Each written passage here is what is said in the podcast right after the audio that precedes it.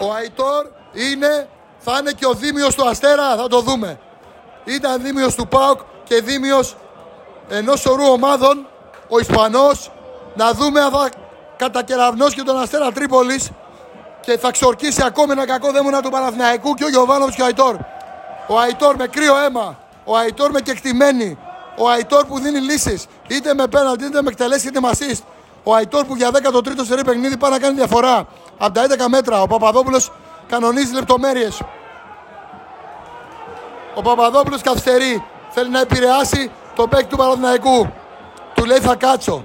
Θέλει να τον μπερδέψει. Κάνει τα τρίκ του. Θέλει να μπερδέψει τον Αϊτόρ. Ο Αϊτόρ περιμένει. Σημαδεύει τη γωνία που θέλει. Ο Αϊτόρ. Λίγα μέτρα φόρα. Αϊτόρ. Γκολ!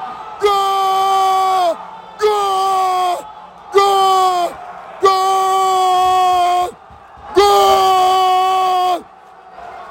Φλέγεται το Αποστολονικολαΐδης! επτά στα επτά! επτά στα επτά! Γκολάρα του Αϊτόρ! Κρυό αίμα! Είναι φωλιάς ο Ισπανός! Γράφει το επτά στα επτά! Δεν καταλαβαίνει τίποτα! Και ακούτε τι γίνεται! Ο Παναδυναϊκός προελάβει στο πρωτάθλημα!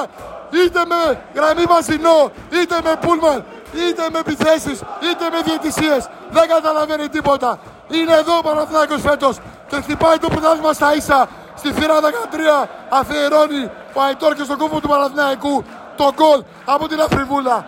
ένα μηδέν Παναθηναϊκός Αστέρας και κάπου εδώ τελειώνει το έργο.